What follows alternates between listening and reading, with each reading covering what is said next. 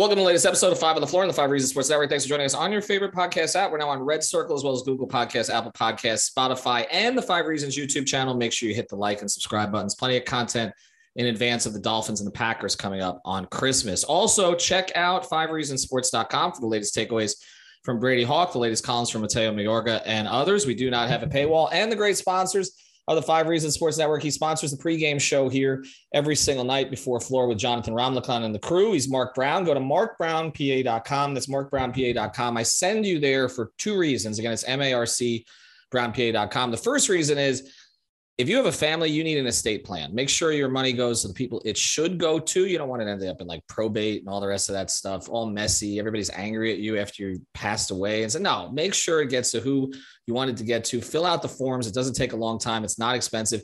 Marc's based in North Lauderdale, just north of Cypress Creek off of Andrews. He can help you go through everything. I can tell you because he did it for me. The other thing he did for me was he handled a couple of my closings on real estate and he can do a great job for you on that as well. So reach out at marcbrownpa.com. He's got a title company right there in house. Again, M-A-R-C brownpa.com, 954 566 5678, 954 566 5678.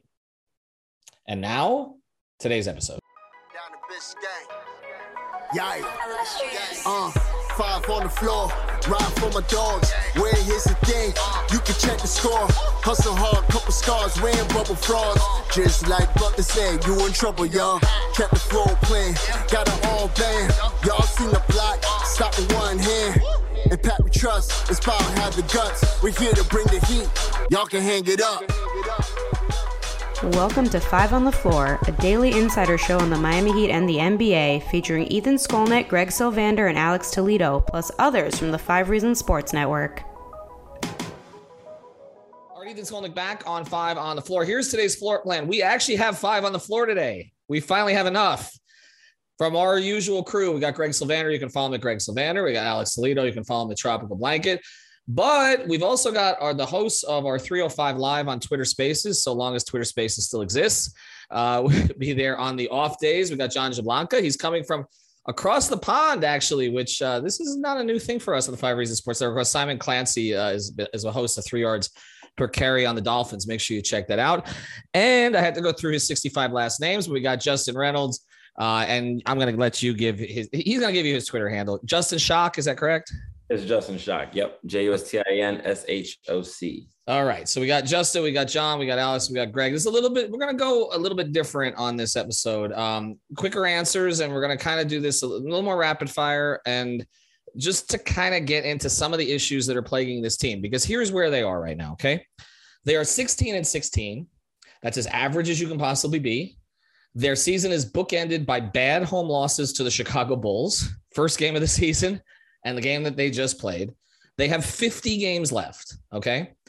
It's a lot of games. Like you can figure some things out during 50 games. After all, there was a 50 game season in 1998, 1999, which Heat fans as old as Greg and I will remember ended with the Heat finishing with a one seed and losing in the first round to the Knicks, who lost only, who won only uh, six fewer games during the regular season. So in, in the last 50 games, a lot of stuff can happen but it just doesn't feel like this team can get out of its own way. So uh, we're going to go to our guests today first because everybody hears from Greg and Alex and I all the time. John, what is the problem? Like, like if you would identify what is the biggest issue with this team from an on-court perspective? Because I have some off-court stuff that I'm going to want to get to here in the pod. Did a little research the past couple days, but like, what's what's plaguing them the most? I think the first one is a lack of a creation outside of Jimmy. Um, of Jimmy, there's no one who can pressure the rim on their own without a screen, without any DHOs or any of those movements uh, to create go to create those downhill opportunities. And without that, you can't. There is no offense. Like watching offense without Jimmy is just watching a bunch of people doing anything on offense. Um, so I think that's the main issue that there's no one that can actually create for themselves consistently and play make for throws. All right. So to follow with you on this real quick before I go to Justin, what was supposed to take care of that? Because we, we knew that Jimmy was not going to play every game. Like before the season, I said he's never going to play 70 again. I'm not quite sure he's ever going to play 60 again. It's it's it's always something, right? So what was it? Is it is it Dipo, you know, taking time to round into shape and maybe never ultimately rounding into that kind of shape where he can do that consistently? Is it the fact that as good as Tyler has gotten in a number of different areas, that's still not really his game? Like what? Because last year, even when Jimmy didn't play, they, they were a little better uh, than they had been the year before in terms of playing without him. Um, to fix that was probably just have historic shooting. Um, that masks a lot of talent issues. If you're shooting 41% on the highest volume, that doesn't matter if you pressure the rim. Uh, but without the shooting, without the rim pressure, we will see that that offense is not sustainable. Justin, I'll go to you on this because uh, the Jimmy thing, like I said, is in the regular season, that's always going to be a problem. Like for the length of his contract, it's not going to get better. Mm-hmm. Uh, so you know, I was talking to somebody uh, yesterday who knows the Heat organization pretty well, who was basically saying, well, they have a guy to fill in for Jimmy. He didn't play last night, which was Caleb, who can do some of the things that Jimmy does, not all of them, but they've got him playing out of position, which means they don't really have a Jimmy replacement. Uh, to you, is the fix on this roster, I guess? Um, I said this a lot of times on 305 Live with John. Uh, it's split, man, because every time I say this, people get mad or people understand. Um, the major difference between this year and last year, it isn't the fact that we lost PJ Tucker. It's the fact that we put someone who was averaging 21 plus off the bench to the starting lineup. And we continue to watch and watch and watch and watch and see that this team just lacks firepower off the bench. They get destroyed off the bench. And I don't know what it is. You know, I'm not sure if you want to start Dipo or whatever it is, but I feel like at some point in time, you might want to consider trying to put Tyler Herro back on the bench. And it's not something that's bad. I, I like I don't find it to be disrespectful. The man got paid. You should be able to do what you got to do. If it works for the team, it works for the team. I want to follow with you, Greg, on that because that seems like the most obvious answer right? Like, I mean, if you, if you just from a basketball perspective, it just seems like the most obvious answer. What's different from last year? Tyler's, I mean, PJ, PJ Caleb, I, again, I, that debate to me is stupid at this point. Caleb has outplayed PJ. Uh, it, it's it's the biggest change is that Tyler Herro was leading the most productive bench in the league last year, and now he's not. But everything feels like whenever you say anything like that, it feels like you're insulting Tyler. Like this whole thing that I've been tweeting out about how the more that you know that Tyler has noticed apparently, which I knew he noticed because I could tell him his reaction to being a question I asked. That uh, the more that Tyler scores, the less successful they are as a team. And again, I don't mean that as a shot at Tyler, but it just has played out that way. And all of the metrics show that. And they know the metrics, Greg. Like they know the metrics off the bench, they know the metrics with certain combinations. Uh, like to you, two things. Would it just feel like rearranging deck chairs on the Titanic if essentially you you move Tyler back to the bench? And second, can you, from an optics perspective, even look at that? Because it's going to look to the outside world that they're blaming Tyler, even if they're not, even if we're not. That's risky. I think that especially as young as Tyler is, it's a risky proposition to um and I know that I guess if any organization was going to throw outside perception to the wind, it would be the Miami Heat. But by the same token, to give a guy a max deal and then immediately move him to the bench, it feels like there's some regression there that shouldn't be taking place. So it becomes a bigger conversation of like, okay, you've now built a roster and the top three guys if we're talking Kyle, Jimmy, and Bam, they're the eighth highest paid trio in the league. Now you're adding a $30 million Tyler Herro to the mix. Like, why is that not working? I think is like, that's it's the baffling thing to me. And I guess, like, to John's point earlier, shooting masks a lot of the deficiencies that maybe we didn't see last year. But um, I think it's too risky to move Tyler to the bench, although it may fix some of the issues. And truthfully, it may balance things out. I think to the larger point, if guys were shooting better, it wouldn't matter as much. And I think it's incumbent on everyone to look inward and say, like, why the hell, when you put the four best players on the team on the court together, does it not work? And who's not to blame because that's not the right word for it, but like, whose responsibility is it to make that work and to figure that out?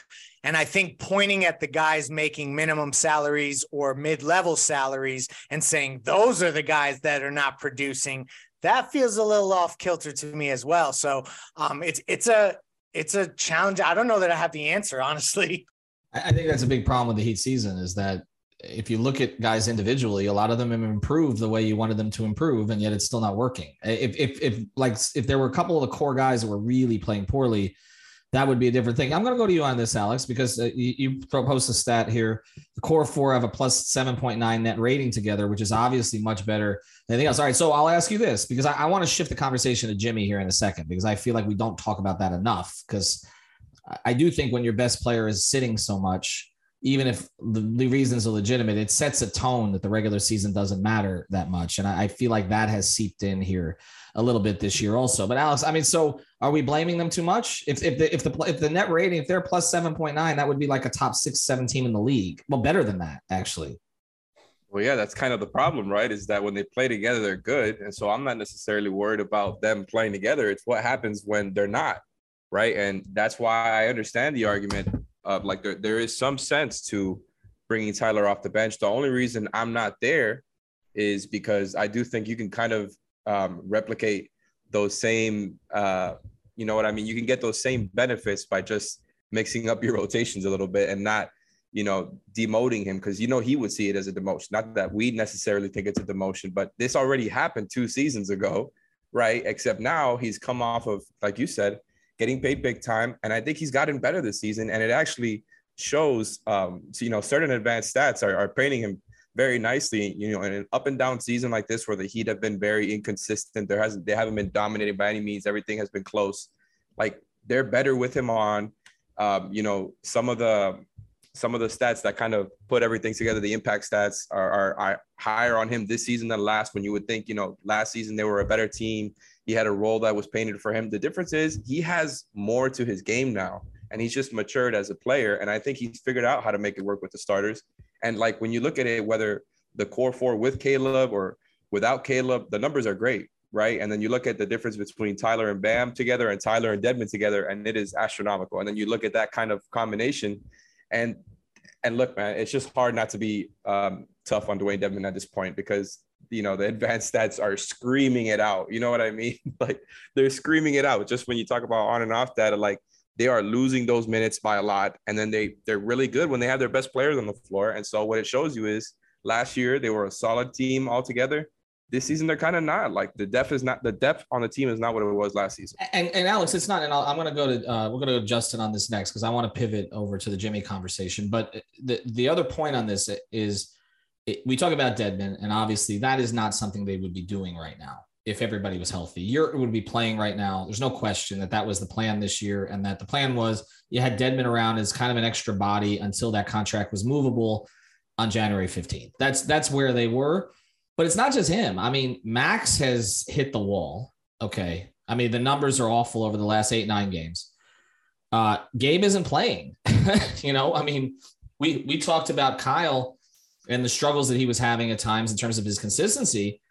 Uh, but the answer was supposed to be Gabe in terms of giving you, and because of the knee and all the rest of this, he hasn't been able to give you what you expected. He's shooting under 30% from three. So I, am with Greg. I understand what we're saying here. You can't blame the minimum guys, but I will say this those guys are up for contracts soon. So, I mean, this may change their decision making, not just in terms of are you going to extend these guys, but also maybe you include them in a trade if you're not going to extend these guys. These these become these are conversations we didn't necessarily think we were having. But Justin, let me pivot to this, and I'll let Greg go in because I know he's not going to be here for the entire pod, and then we'll we'll go back to uh, to to John and to Alex here. Uh, what does Justin have on the screen? I can't even see it. Oh, there's the coffee. He's got the big face coffee. All right, so let me ask you this question. Jimmy Butler is an elite postseason player. We know that he's top. There's no question he's top 10 in the league, maybe top five in the league when it actually matters. Okay. He has had a, a knee issue, which dates back to last postseason, which is going to be chronic pretty much. I mean, he has to, he's got to get it treated. He's got to get the swelling down, all the rest of it. It's not something that requires surgery at this point. He had a back issue recently, which wasn't widely reported. Um, and they are they are pacing him to a certain extent and they are reading his body. And like okay he goes to mexico and eats some crickets and he gets sick. I don't know what say cause and effect there but he doesn't play last night. But it does seem deflating. It's like every time that they get on a run jimmy's out. Right? And then they have to start over again. And it feels to me a little like the 13 14 season where like lebron didn't know if dwyane was going to play and he was frustrated with it. But the difference was he was still LeBron to carry them without Dwyane. Like they don't have a LeBron to carry them without Jimmy. Uh, how do they handle the solution, Justin, of, of, pacing Jimmy to get him to when it most matters? But then at the same time, if it it may not matter by the time that they get there. I think the thing that aggravates me the most uh, watching stuff like that is when I see Jimmy on the bench, or you know, not obviously, yes, he wasn't there because he was sick, but normally it's like he has like that smile on his face. Like I love it that you know he's happy and everything's great, but like when you're having, can I curse on here? Yes, go ahead. When you're having a shitty season, like the team is having a shitty season, there's nothing to be smiling about. Like I, I don't, I don't get it. You know what I mean? Like, and, and I said this in my spaces. It's like nothing is funny. You know, like you're you're above average team right now. You shouldn't be smiling. You know, I don't. I mean, I they're not even that. They're 16 and 16. Not, not even that. And and you know, I guess to me, I look at it as this team needs Jimmy a lot. And the fact that we are relying and we need Jimmy to speed up processes of being healthy uh, this early into the season is very alarming. I mean, Greg, to that end, it's a delicate dance, right? Like, I mean, you've given Jimmy everything he wanted, right? He got he got the deserved. I mean, you and I are going to say that from the very start. All deserved. Okay, none of this is undeserved by him. Got the max, you know, the complete max. Got his guy to play point guard. Okay. Um, and I'm not saying the injuries are illegitimate because the knee is the, it, it's an issue. There's no question. He doesn't like to talk about injuries. He doesn't like to blame injuries and all that, but it's just reality. If he's not in there, they can't win. So what, how, how, do you do you push him more or are you still pulling no. back and hoping it comes forward in the playoffs?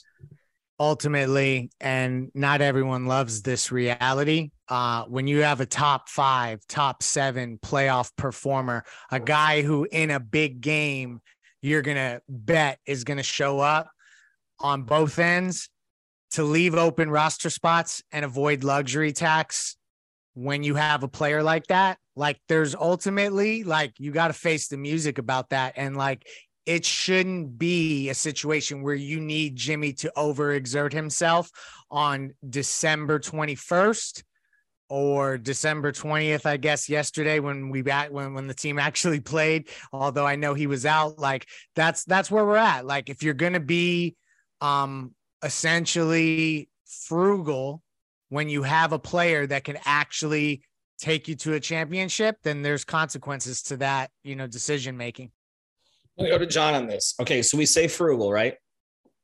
I didn't see Carnival earnings today, so I don't know how this plays into it. I'll have to take a look. That's so where you just said I was just about to ask. What was I, it? I, I am gonna see. I'm gonna check CCL, though I don't want to because I will admit it's in my portfolio. Uh, John, I, will I'll, I'll, I'll, I'll, I'll ask you this, John, uh, uh, on related to to that. Uh, we say being frugal, but then the counter to this would be we maxed Jimmy, we maxed Bam, we maxed essentially maxed Tyler. We went out and spent three years on Kyle Lowry when we wouldn't have otherwise maybe done that, particularly at that price. We weren't frugal for with our big four, so why are we complaining? This is the counter. Why are we complaining about the 14th or 15th roster spot? Is that is that fair? Yeah, I think it is. Um, I don't want to slander or criticize Bam and Herro and Kyle. Well, there's a big drop off when Butler sits because um, Bam Bam is a different type of player. He, he's not the guy that can run an offense, carry an offense. Uh, when you see other guys top the second and third best player, they somewhat can do that. But then you ha- when you Bam can't do that, Herro is still not there. Kyle's declining, so you don't really have a guy that can be your second guy on offense to replace Jimmy. Because I, I, don't have a problem with Jimmy sitting out. I think that's the that's the usual thing with those aging stars. I was looking at like Curry and LeBron; they all play the same amount of games as Jimmy, so that's not a Jimmy only type problem. Um, so I think it's just more of a talent issue around Jimmy. Um, And I don't think a 50, I don't think like Carmelo fixes any of these issues either. So that's just the top end talent. All right. So I'm going to go to Alex after the break here. I want you to think about this question. If that's the case, and you spent the money on these four guys, did they build the right kind of roster around Jimmy? Whether it's when he's playing or when he's not playing, again, accounting for the fact that he was probably going to miss significant time in the regular season, and you have to get to the finish line for Jimmy for this to matter at all. Before we do, I want to tell you about a couple great sponsors the Five Reasons Sports Network. We mention our fantasy partner all the time. It's Prize Picks. Use code five F I V E. Get your initial deposit matched up to $100. No rollovers. Just go to Prize Picks on the Apple App Store, the Google Play Store, or PrizePicks.com. You can play two, three, four, five, six players together. We know the World Cup's over. That was very popular with us on Prize Picks. Uh, but you still got MMA, and of course, you still got NBA, NHL, and NFL. We'll be doing uh, a bunch of college football stuff as well. So go to Prize Picks. Use that code 5 F I V E. And our betting partner is BettorEdge. That's with an O in it, bettoredge.com. For that one, use the code 5 RSN. That's the number 5 RSN. Get $20 to play. This is peer to peer betting. You are betting against other people, whether it's your friends or people who are going to become your friends when you take their money. You're not betting against the book. So go to bettoredge.com. Best part of both BettorEdge and Prize Picks is they're legal in the state of Florida and many other states. So no like offshore stuff where you're getting like a package from Costa Rica six weeks later. You are actually going to get your money. Prize Picks, BettorEdge. Prize Picks, the code is five. BettorEdge, the code is five. RSN. This show is sponsored by BetterHelp. What's the first thing you do if you had an extra hour in your day? Go for a run, take a nap, maybe check the stats of the latest Miami Heat game? I've got a better idea. A lot of us spend our lives wishing we had more time. The question is time for what? If time was unlimited, how would you use it? The best way to squeeze that special thing into your schedule is to know what's important to you and make it a priority. Therapy can help you find what matters to you so you can do more of it. I've benefited from therapy. I went through some life changes, major life events, had some difficulties, wasn't a believer in therapy, but it helped me and it can help you also. So if you're thinking of starting therapy, give BetterHelp a try. It's entirely online, designed to be convenient, flexible, and suited to your schedule. Just fill out a brief questionnaire to get matched with a licensed therapist and switch therapists anytime for no additional charge. So learn to make time for what makes you happy with BetterHelp. Visit betterhelp.com slash Miami Heat today to get 10% off your first month. Again, that's betterhelp, H-E-L-P dot com slash Miami Heat. All right, Alex, to you on that. I mean, is this the roster you would have built around, again, Jimmy Butler, tremendous two-way player, terrific in the playoffs, not an elite shooter, as we know uh, but does everything else for you and actually has shot the ball at a pretty high level this year uh, in comparison to the last couple of years, but is going to miss some time. But you don't have a second guy to really carry the offense, although I guess that could be Tyler. I mean, it is Tyler, but then we sort of talk about, you know, then it, again, I know people accuse us of shifting blame to Tyler, which I don't think is what we're really doing here. Yeah, I mean it's a tough question, man. I think like you can't really fault them individually for these four players, right? Like I think when you look at it um, just time wise, right? Like chronologically, Tyler and Bam were absolute hits of draft picks, right? Like they got these guys, and now it's pretty much their entire young core, right? And not that their entire team is old or anything like that, because it's really just Jimmy, Kyle, and Dedmon. But Tyler and Bam are their young core, right? Like you have other guys there who you like which is fine. But you got those guys off of nailing those picks. You got those guys paid, and they absolutely deserved it. Obviously, we're talking about two different levels of players here. I'm not putting Bam or Tyler on the same tier, but I really don't think it's on them. Like I think Jimmy and Bam together are awesome. I think um, the core that build of Jimmy and Bam together has already shown you that they can go deep in the playoffs. And excuse me if you can hear any background sound here. I'm, I'm outside in Hialeah, so it's gonna happen sometimes. But um, I mean, sometimes you do this from a farm, so it's okay. Sounds like a baby goat. No, it's just Hialeah. Anna Messi was there. yeah, it's Tyler in the background. No, but you're gonna hear a, a, random bird making loud noises. But really, I think it's just a bird trying to get its opinion out. You know that Jimmy and Bam together are are really good, man. And I think you just got to get them a little bit better help. And really, the problem is that Tyler and Kyle, you know, individually, I think have done a good job playing their roles and like I said, when all these guys play together, they're good. The problem is, though, the difference is that when you kind of stagger all these guys, it's not as easy as, you know, okay, we had Tyler and Kyle out there. we can make it up with the rest of the guys we have. We'll have decent lineups. So I think it's uh, you know like last year they were able to kind of survive with certain players out, whereas this season is like if Jimmy is out, their offense is terrible. If Bam is out, their defense is. I mean, I don't even know what to describe it as. It's it's just awful. Like they're not able to survive the minutes without their two best players on the floor. And so like I'm not blaming it on Kyle and Tyler, and I'm not really blaming it on the Heat front office for those two guys because I do think those guys deserve to get paid and are good at what they do. The problem is the way that they built the roster construction outside of those four guys doesn't really help them. Like I think we've talked about this plenty of times before. Like they're they're making up for their lack of size and they're trying to do it defensively, and that's going to be more of a problem in the playoffs when you have to go against certain matchups. If you have to go against you know a team like the Bucks or the Celtics or the Cavs, whatever. But just like you have that, and then you have them uh, leaning on all the shooting. The shooting is absolutely terrible. And look, um, John tweeted out those shooting stats, which I think we should bring up. I don't have them in front of me, but they're like 29th in catch a shoot percentage, and they're actually I think uh, six in pull up percentage, which is insane. Like it's it's just crazy how big the three point shooting drop off has been, right? Because that's what it ends up coming down to. It's like when their when their threes are falling down, they don't look that bad. But so, John, give us the numbers because I'm watching last night and I'm thinking the same thing. Jimmy's out. It's this deflating thing you find out again. Stomach virus is a stomach virus, right? I mean, you get a stomach bug, it happens. Okay. Uh, but as soon as that happened, I'm like, they're losing tonight. They're they're playing a, a desperate Chicago team, you know, that's being criticized in the media. Billy Donovan got grilled for basically 15, 20 minutes before the game about the Zach LaVine stuff and all that. And uh, but when Jimmy wasn't playing, I'm like, okay, if they don't make 15 to 18 threes tonight, they've got no chance. And the looks are open. That's the thing. Like they're creating looks. I mean, there was one sequence where Dedmon was trying to run. There was uh, like was like a wheel play, and they was trying to do a d- dribble handoff, and there were five attempts at the dribble handoff that didn't work. I forgot. How, I think they actually scored on that possession, but it was it was it was kind of it's just depressing. It's just like they're trying to run basic offense they can't get to anything. But then there are other times like Max is wide open with shots that he's made. Uh, Duncan is wide open. Um, Duncan used to have three hands in his face all the time. Now, now they're leaving him alone. Sometimes he can't make shots. What do you, what? Why is there this? First thing, go through the numbers, John, and then why is there this variance from what we saw last year? Uh, so from last year, they went, um, they shot 38%, uh, which was fourth in the league in catch and shoot threes. This year, they're 29th with 33.1. Uh, so um, five point different five percent difference. Uh, they get more open shots, but they went from 37 percent, which was first in the league, to 33.9, which is 18th.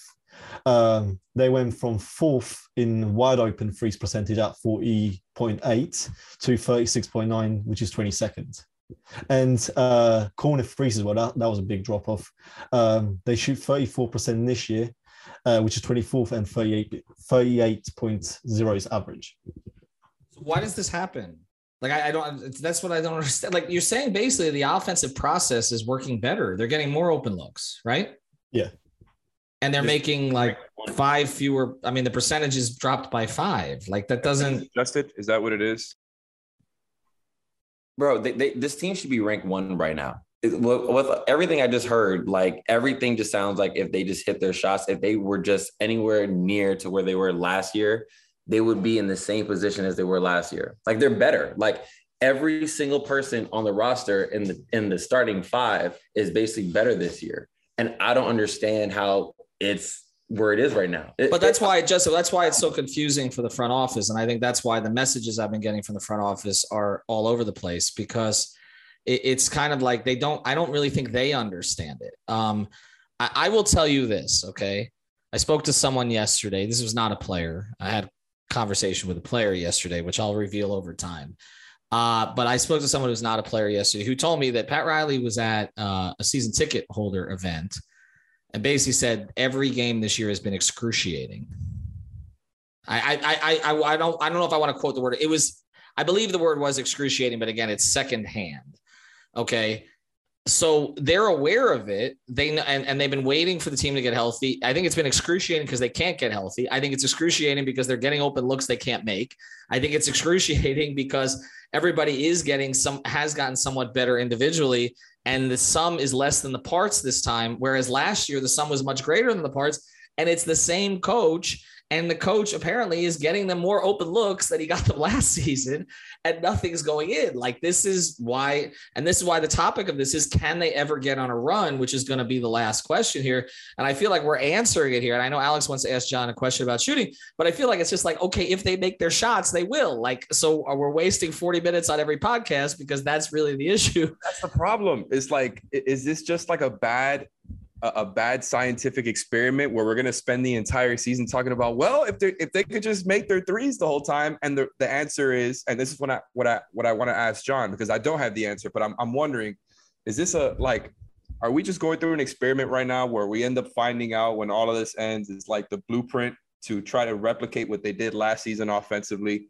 was a little bit off right? And like I don't blame them for trying to um, get a lot of threes up. I don't, but the, the problem is it's like your bottom five or whatever it is in, in rim attempts. They they do, they're kind of in the middle of the pack in mid range. So it feels, and I've said this a lot on five on the floor here, just it feels like their shot profile for this season shouldn't be so similar as to what it was last season. Because you seem like offensively, the one thing they've actually done a lot better than last season is not turn the ball over so much, right? Like they went from like 23rd in turnover percentage last season, I think 10th or 11th right now and that's with guys in and out right with you know we know how bad they are without jimmy without bam. So it would probably be even better if those guys played a little bit more specifically jimmy. But what i'm asking is is the blueprint right? Or should they try to change some of it up a little bit? Have teams adjusted and is do they just have to mix it up or is it just you know let's get the threes falling again? With this current roster i still think this is the right blueprint because uh, they are getting open shots they are not shots that you don't want people taking. These are not shots that is Jimmy shooting threes. It's the guys you want to take threes. And like with the Lakers problem, they had guys not being shooting threads taking open shots, but we have actual shooting threads taking open shots. Uh, and that should open up everything else. That should also, in theory, help the rim percentage stuff, rim attempts. It does feel a bit lazy to just say the shooting needs to be better, but it does um, I think I tweeted that yesterday that shooting will help our uh, floor. It will raise our floor from being an average to definite top six. It won't raise the ceiling to contend. I think that's that's a fix from a trade. But if you're just an average shooting team, I think that puts you definite in the top six. I, I want to follow on that with you, John. Um, so you because you, you mentioned trade, okay? So it feels like okay, the guy who fixes this is Bogdanovich, right? Because he he gives you the shooting and he solves the the hole at the four. He gets Caleb back to his natural position. Uh, but I saw that uh, I saw that Dwane Casey compared Bogdanovich to Dirk Nowitzki yesterday, and I'm thinking, okay, they're they're making sure they get the most value possible there, and I'm not sure that the Heat have what it would take to get a guy like that. Uh, but is there any trade for anybody else that would help fix the shooting problem? And I, by that, I don't mean it has to be a shooter like Bogdanovich, but somebody who gets everybody in their natural spots. I'm talking about it more from a scheme perspective. So you have a real power forward, which puts Caleb, you know, as a super sub, you know, three, four off the bench, which is what he is. Okay. Two, three, four, guard all those positions, play with athleticism and uh, you know, and and passion and all the things that Caleb does that I think we all think that was a great re-signing, right? Does anybody think they should not have re-signed Caleb for the mid-level over PJ? Is anybody no? Okay, everybody shaking their heads. All right, so is there any power forward that they could add who maybe isn't a Bogdanovich type? Okay. But would help get everybody into their roles so that they would make more shots. Or again, is this just we're just we're, we're going in circles here because they're getting the shots anyway. I think we have to go back to Kelly Olynyk. Uh, I've been tweeting out all the time that losing him was like it, it did get us deeper, and that was unfortunate that he got injured. But uh, Kelly fits this team perfectly, especially with Bam and now with Jimmy. Um, so if you can get Kelly, that fixes the backup five as well. He could start the four and be your backup five with staggering minutes. And if you get a okay backup four as well, um, another type, another big type player, not a Caleb four, but a PJ type four, then I think that would still fix most of the issues. You know, you know, John, you know why I like that, and I, have liked the Kelly idea for a while here. First thing, it wouldn't be expensive. Okay, but but the the other reason I like it, you underrated Kelly. Uh, well, I'm just no, but I'm saying like no, I'm not underrating him in this sense. First No, thing, just mean in general, like over the years. no, but fir- first thing, the Bam KO minutes were always good. Okay, there were certain times you couldn't use KO in the playoffs, but the Bam KO minutes were always better than Bam's minutes with anybody else. But the other reason I think it's important, and I didn't really get into this much in this episode, so we will maybe focus on this tomorrow, is that there's no question the more people I talk to, and I talked at length to somebody last night, that this thing just got stale.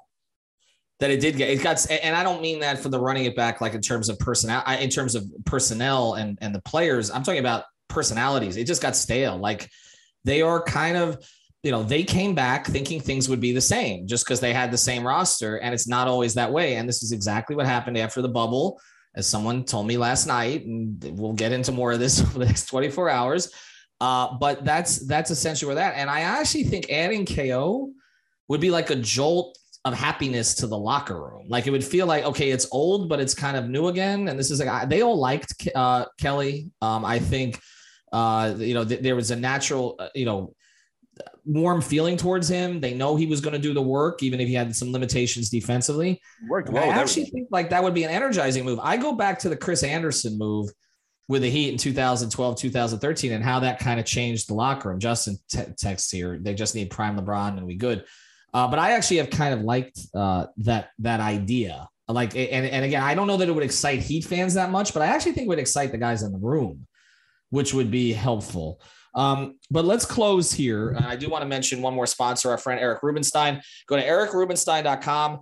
If you have a personal injury situation of any kind, a slip and fall, a traffic accident, anything like that, medical malpractice, especially, reach out to him. He graduated magna cum laude from St. Thomas University right here in South Florida. He's a huge Miami Heat fan. Every game I see him walking down the steps uh, pregame, uh, hanging out with people, hanging out with players. He, he is a Miami guy. You can find him at Ask About Me.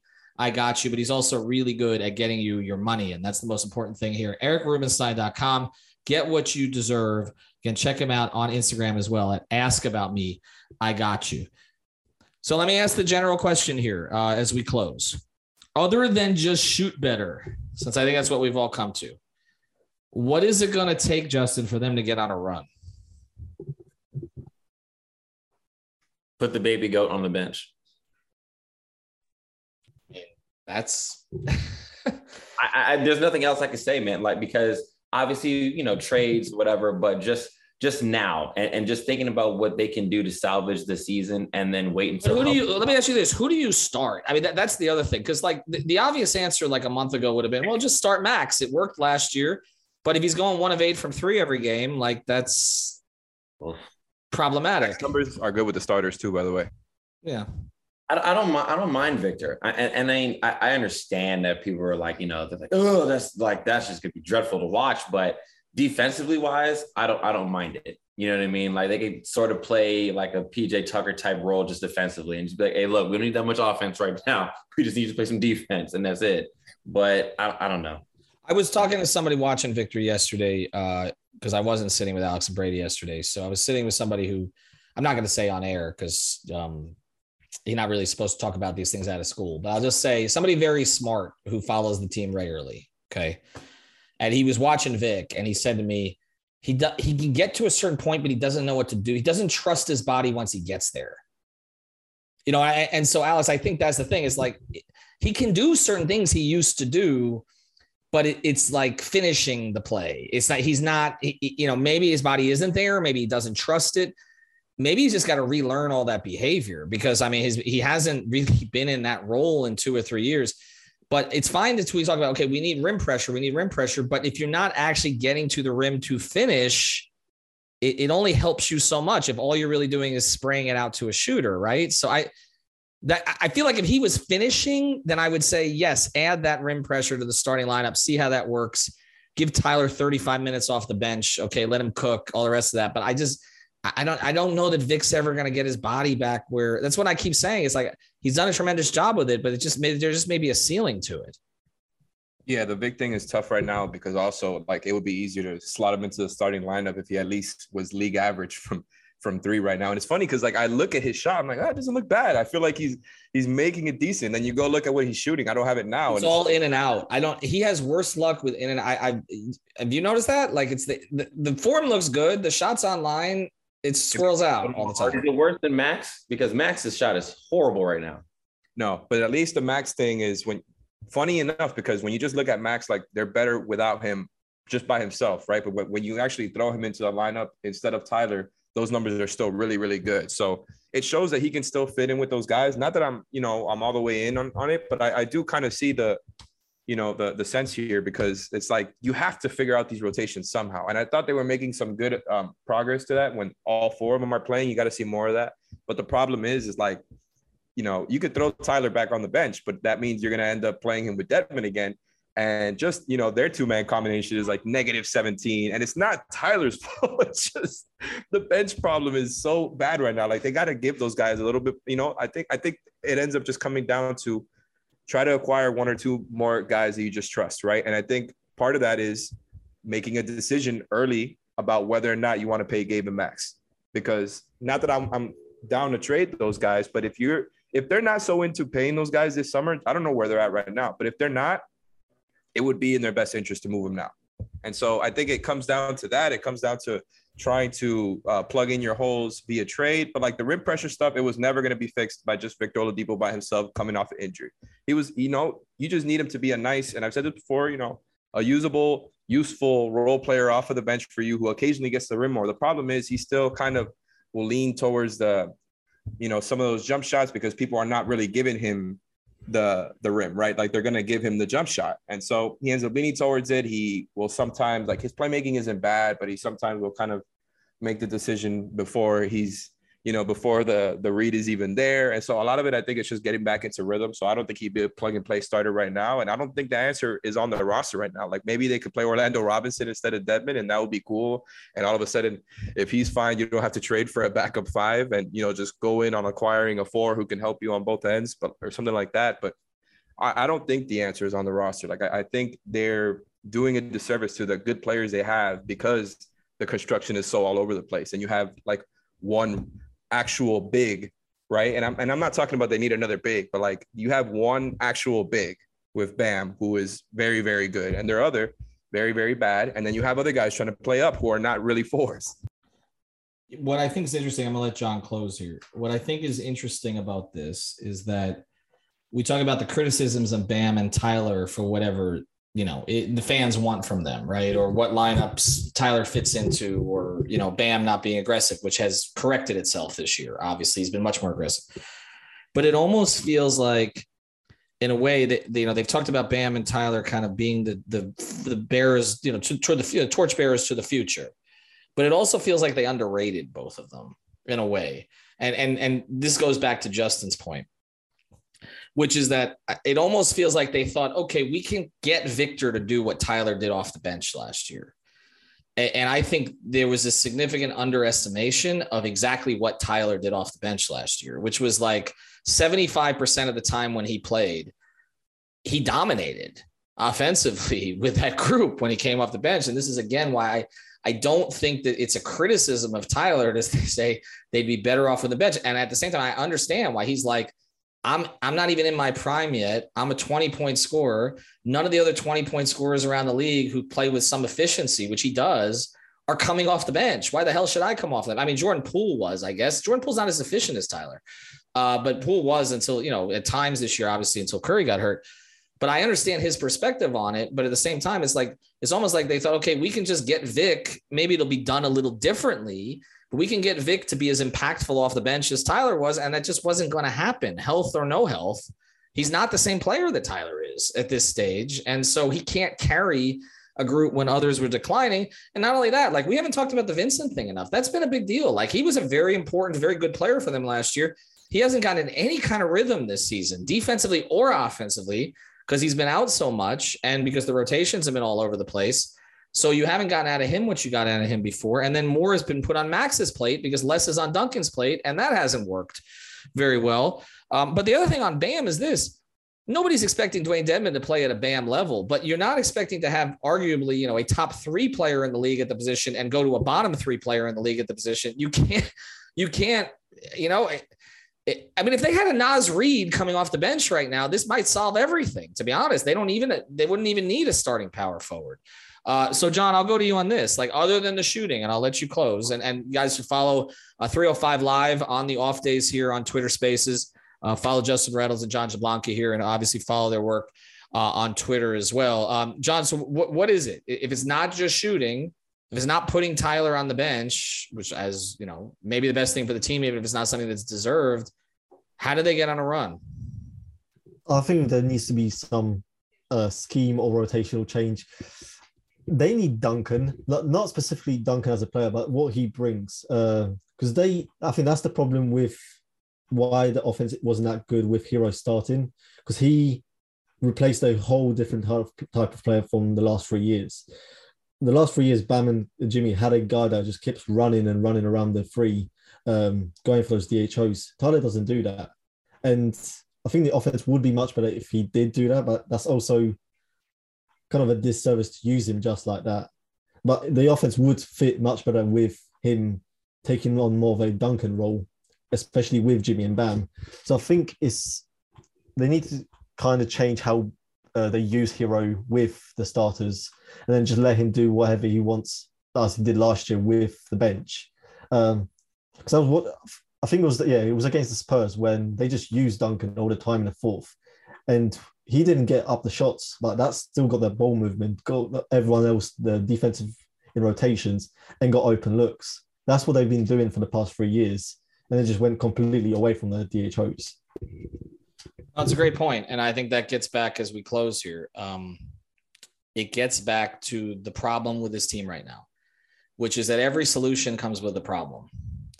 You know, it's like eh, you know because you're like play Duncan more. I'm with you on that, but then you're giving up stuff on the other end of the court, and you know at, at times, and and then if he's not shooting the ball well, you know some of this kind of uh, doesn't work for you either. All of their solutions have a problem so they may need to introduce some other solutions from outside the roster. And I think I think a shakeup at this point, and I'm not talking about dramatic shakeup, but adding a piece or two, even if it's an old friend like a Kelly Olynyk, I think it would do wonders for that room. I just think it would it would show the team they were trying to compete. And you know what? If you want to compete, you may have to pay the tax. It's just the way that it's just the modern NBA at this point. Um, we want to thank John and Justin for joining us. I will say, John, uh, I see the I see the winter coat in the background there, so we we know you're not in South Florida, so that's how this plays out uh, here. But follow Justin and John on 305 Live. Thanks to Greg. Thanks to Alex. I'll be back with another episode tomorrow. And of course, thanks to our sponsors, Prize Picks, BettorEdge, Eric Rubenstein, uh, and uh, MarcBrownPA.com. Thank you for listening to the Five on the Floor on the Five Reasons Sports Network.